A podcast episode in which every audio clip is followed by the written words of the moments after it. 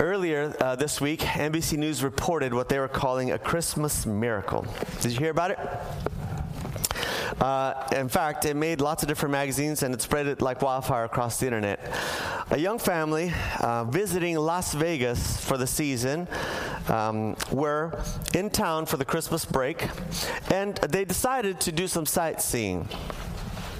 And they decided to drive up from Las Vegas up through uh, um, Bryce, Bryce Canyon National Park and up to. Um, what is that big thing called over there? The, the, the, that giant thing that's whole in the middle? Nobody knows because you're Californians. You guys never leave San Diego. It's called the Grand Canyon. Yes, the Grand Canyon. The Grand Canyon. Yes, the Grand Canyon. So this family decided to take a trip to see the South Rim, I believe. No, the North Rim of the Grand Canyon, Bryce, uh, Bryce Canyon National Monument Park, and then um, up to the North Rim. A mother, a father, and a 10-year-old son. Did you hear about it? Yes, somebody did. Okay, good. Um, they punched in the coordinates on their GPS, and not being from the West Coast, not being from this part of the U.S., they just decided to trust uh, their navigation system. So on their way, on their way uh, before Christmas, the week the, the week leading up to Christmas, on their way. Uh, they came up to a road uh, that was actually closed for the season. Uh, it didn't show up in the GPS as closed. They came up to a, to a close a section of the road, and so they decided to follow the GPS and take an alternate route, which led them down a service road, a, a gravel service road that you know that when it says recalculating and then it tells you where to go next. And so they went down this gravel service road, uh, but before long, as snow started to fall, the road got a little bit dicey, a little bit slippery. If you're um, not familiar with driving in the snow, it can be quite treacherous. And so once it got a little bit too much for them, they decided to turn around and head back. But while turning around, the car began to slip and to slide and eventually fell into the embankment.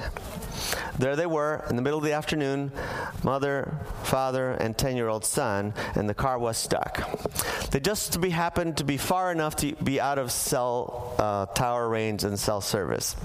Of course, and so, uh, talking amongst themselves, they thought, okay, we're not, we can't call for help. Uh, we're, we don't know exactly where we are. Someone needs to go for help. The story is, a true story, uh, NBC News. Uh, the story is that the father had recently been in an auto accident, so he wasn't quite up to health. So as they discussed it, mom decided that she would go.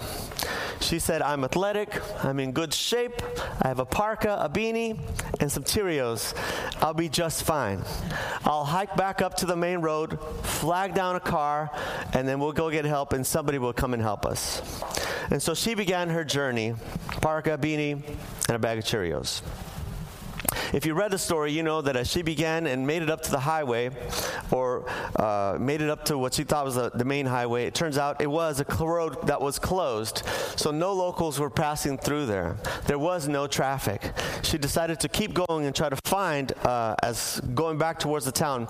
But eventually it got colder and colder as night fell upon her.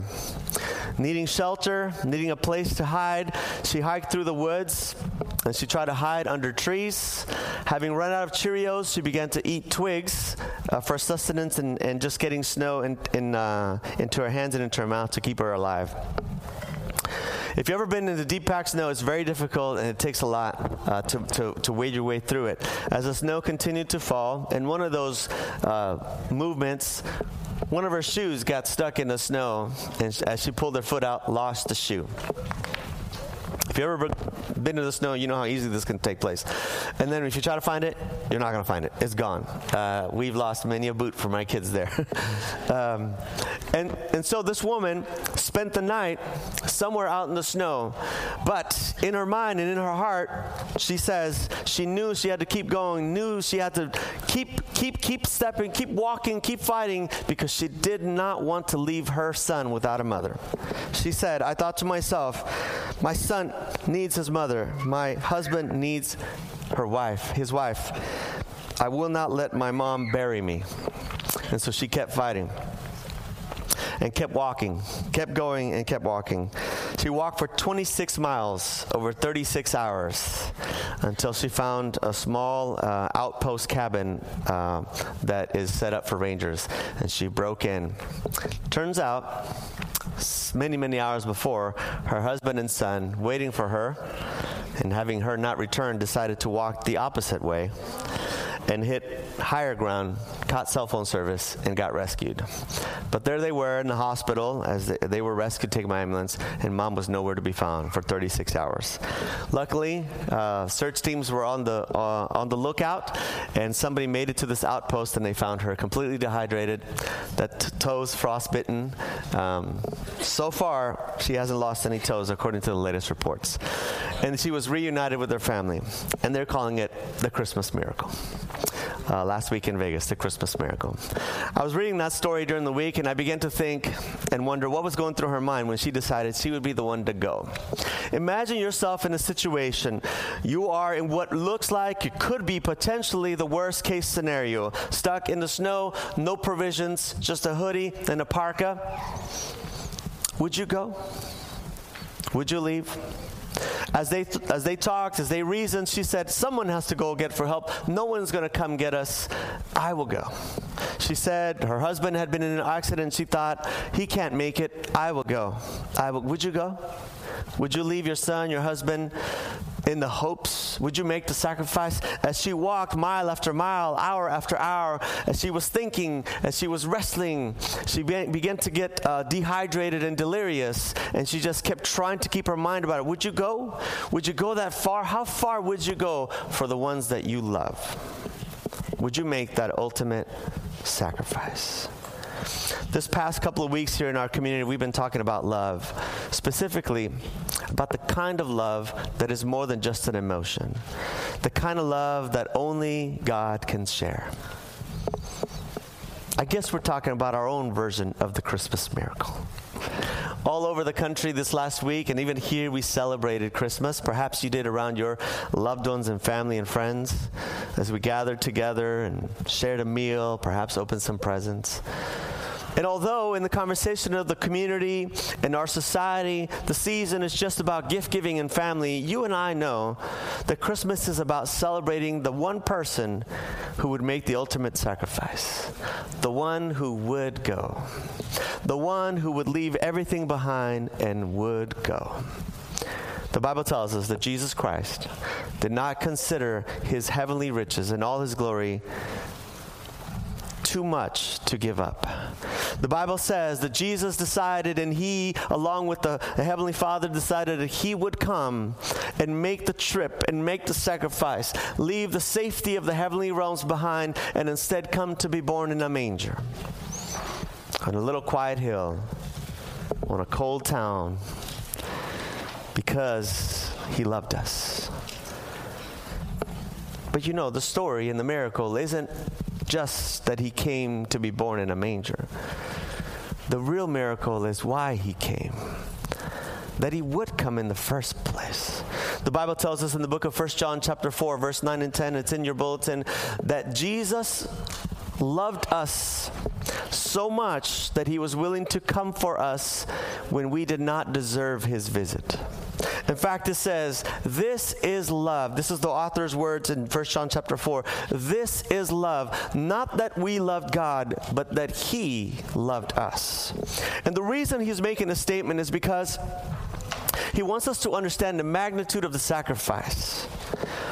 See, there's us, and then there's God creator of the universe. There is you and me. Maybe we're important in our own minds, or maybe we're important to our family, but in the whole scheme of things, we are just specks of dust. Right? And yet, the God of the universe considered us valuable. So valuable, in fact, that he was willing to come and not just live among us, but to take our place. First John says, This is love. This is how we know what love is that God would love us and send his son as an atoning sacrifice for our sins. That means that Jesus came to take our place and to pay the price that you and I were due to pay. That's the Christmas miracle. Not just that he was born in a manger surrounded by animals and shepherds. No, the Christmas miracle is that God loved you so much, he was willing to go and make the ultimate sacrifice. He was willing to pay the price, whatever that may be, so that you wouldn't have to, so that I wouldn't have to. That's the Christmas miracle. And that's what we celebrate and remember today. The Bible tells us in the book of John that Jesus gathered with his disciples. Uh, you can look along there with me. It's in, found in John chapter um, John chapter 12 and 13. And beginning in chapter 13, the Bible tells us that Jesus and his disciples were gathered together to celebrate the Passover meal. If you're not Jewish, you would not know too much about this, but in the Jewish community, Passover is the most important day of the year, most important holiday period of the year. In it, they celebrate their inheritance, something that we've been talking about there this year in 2016 here, where Jesus, in the form of a lamb and the blood of the lamb, gave them safe passage from death into life, from oppression into freedom. And they remember the day where the, uh, the Hebrew nation was uh, captive to the Egyptians. But on the night that God sent the plague of the angel of death, they put the blood of the lamb on the doorposts. And when the angel of death would come by, he would pass over their homes and not take their firstborn children. And ever since then, the Hebrew nation, the Israelites, the Jews have been celebrating the Passover as an expression of deliverance that we are saved by the blood of the Lamb. And so Jesus and his disciples were preparing to celebrate this very unique holiday. And Jesus invites them into a place we call the upper room. It's there in chapter 13. I want you to read along with me. If you didn't bring a Bible, just pull up your smartphones if you have a Bible app. Well, there's a Bible in a pew right in front of you. And we'll read in John chapter 13. And this is what it says, verse 1, 13. It was just before the Passover feast, and Jesus knew that the time had come for him to leave this world and go to the Father. And having loved his own who were in the world, he now showed them the full extent of his love. See, Jesus came here as an expression of love. That's what motivates God. For God so loved the world that he gave us his only begotten Son. That's what is at the heart of God. It is love. It is not judgment. It is not punishment. It is not justice. It is love. And now Jesus is here amongst us, amongst his people. And the Bible tells us that he gathers his friends together, the disciples and he wishes to show them the full extent of his love. Verse 2 The evening meal was being served. The devil had already prompted Judas, son of Simon, to betray Jesus. You probably know that story. And Jesus knew that the Father had put all things under his power and that he had come from God and was returning from God. So he got up from the meal and took off his outer jacket, wrapped a towel around his waist, and after that poured water into a basin. There's an important phrase here. Jesus is trying to uh, spend these last few moments sharing something, communicating something, explaining something, demonstrating something.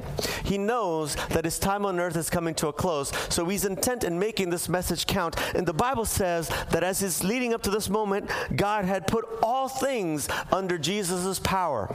That means that though he had lived in humility, a carpenter's son, a blue collar worker for all of his life, as he was moving up and leading up to his ultimate sacrifice, power was returning to him. God was bringing the weight of the universe under the direction of Jesus Christ. The Bible tells us that it is by Jesus' word that the world was created. He is the agent of creation. And the one who created now is bound by creation itself, and yet the power is returning. And now Jesus, feeling the, the, the, preciousness of this moment and being full with this power, decides to do something with this power. And you know what he does? Bible says he takes off his jacket, puts a towel around his waist, pours water in a little bucket, little basin, and then he kneels down and begins to wash the ugly, stanky, dirty feet of his disciples. If you didn't know it, they walked with sandals and there were no paved roads. Um, we talked about this last year. we went to India last year, about this time we were returning.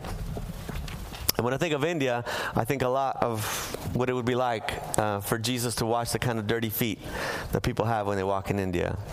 uh, as Jason so graphically described for us a few weeks ago, people do all kinds of things on the road in India where there's no plumbing. And there's just dirt and hay and just dirtiness.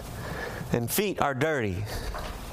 And it was customary for when you went to visit someone, a servant, someone of the lowest, lowest uh, places on the socioeconomic st- uh, uh, structure would come in and they would have to wash people's feet and keep them clean in order to eat together. But on this particular moment, Jesus decides to occupy that place. Do you see the contrast here? We have the creator of the universe now bound by creation, but even that is not low enough for him. He is not satisfied with simply being one of us in this moment, real, feeling the power returning to him, in this moment, this last precious moment, his disciples feeling all this overwhelming power coming to him, knowing his purpose, Jesus says, It is not enough for me just to simply be among you. And he, without words, takes the lowest place amongst his friends. The Bible says that he, he took off his coat and then, taking a basin, begin to wash his disciples' feet, one by one. Can you imagine that? Can you imagine doing that? Maybe at work or at a Christmas dinner with your family and friends. Can you imagine just taking off your jacket and washing people's feet? Today's feet, today's people's feet are fairly clean. You probably took a bath sometime in the last few days. I don't know. Usually, when people know it's communion, they go extra careful around the toenails, and but some of y'all didn't know, so. But mostly you're clean. You didn't walk on dirt. You have socks and shoes. But you, can you imagine doing that? Maybe this is not something that we could relate to, but could you imagine being in a, in a group of friends or coworkers and, and having risen to the top of the ladder, having become the manager, having become the leader, having become the popular one, deciding at that moment, you know what? I'm going to lower myself. I'm going to humble myself and occupy a different place. That's what Jesus does. Do you know why? Because by the time he's hanging out with his disciples, having lived three, three and a half years with them, they still don't get it. That Jesus did not come to glorify himself. He didn't come. The great Christmas miracle is that he didn't come here to have you pat him on the back. He didn't come for you to come to uh, here worship him and bring him those gifts. That was not his reason. That happened at the manger, but that's not why he came. The reason Jesus came to earth was to die on the cross. That was his purpose. John says, as an atoning sacrifice, as an at one sacrifice, as the one that brings us back and makes us at one with God. For before that, we were at war with God. There was enmity, the Bible says. There was division between us and the Father, and God would not leave it alone. And He sent His Son to die on the cross. And Jesus says, I am the truth, the way, and the life. Come back to the Father through me. Through me. And though he'd been preaching and saying that to his disciples, they didn't get it. They kept thinking that Jesus had come to make them wealthier and more important that Jesus had come to restore their pride and their national uh, civic pride. But Jesus didn't come for that. So, in this last moment, having the power and the authority to do whatever he wanted, Jesus said, I will be a servant. I will humble and I will dare say humiliate myself. I know this because as he's making his way to Peter, Peter says, Don't you touch me. This is beneath you, Jesus. You should not do that. And Jesus says, You don't understand. Peter saw a man who was being humiliated, but Jesus humbled himself. Very different. Jesus said, I have come to serve, not be served. Friends, the invitation Jesus makes is to return to the Father through his sacrifice, but also to take up his cause. And do you know what his cause is upon the earth for you and for me? It is to do like he did to love others, to willingly step down a notch in order to serve others. In a society, in a culture where everyone tries to get to the top, in a society and a culture where we're ripping each other to try to make ourselves feel better, where we're constantly trying to belittle others. By the way, this is the culture that you're in. This is the climate that we're in. Name calling, complaining, blasting, throwing shade, right? That's a thing. Is it like I don't know what that is. That's what the world is about. Jesus says, No, I invite you to do differently. I invite you to sacrifice to humble service. That's what we celebrate today. It is not a glorious thing. It is not filled with pomp and circumstance or applause, but it is filled with love. For love would go to any length, and Jesus was willing to go to any length. The Bible tells us that he washed the disciples' feet, and he even washed Judas's feet, even the one who stabbed him in the back, figuratively. Jesus did not select, I will be good to my friends. Okay, John, Peter, you guys, but the rest of you guys, no, don't. Jesus brought his love and his grace for everyone.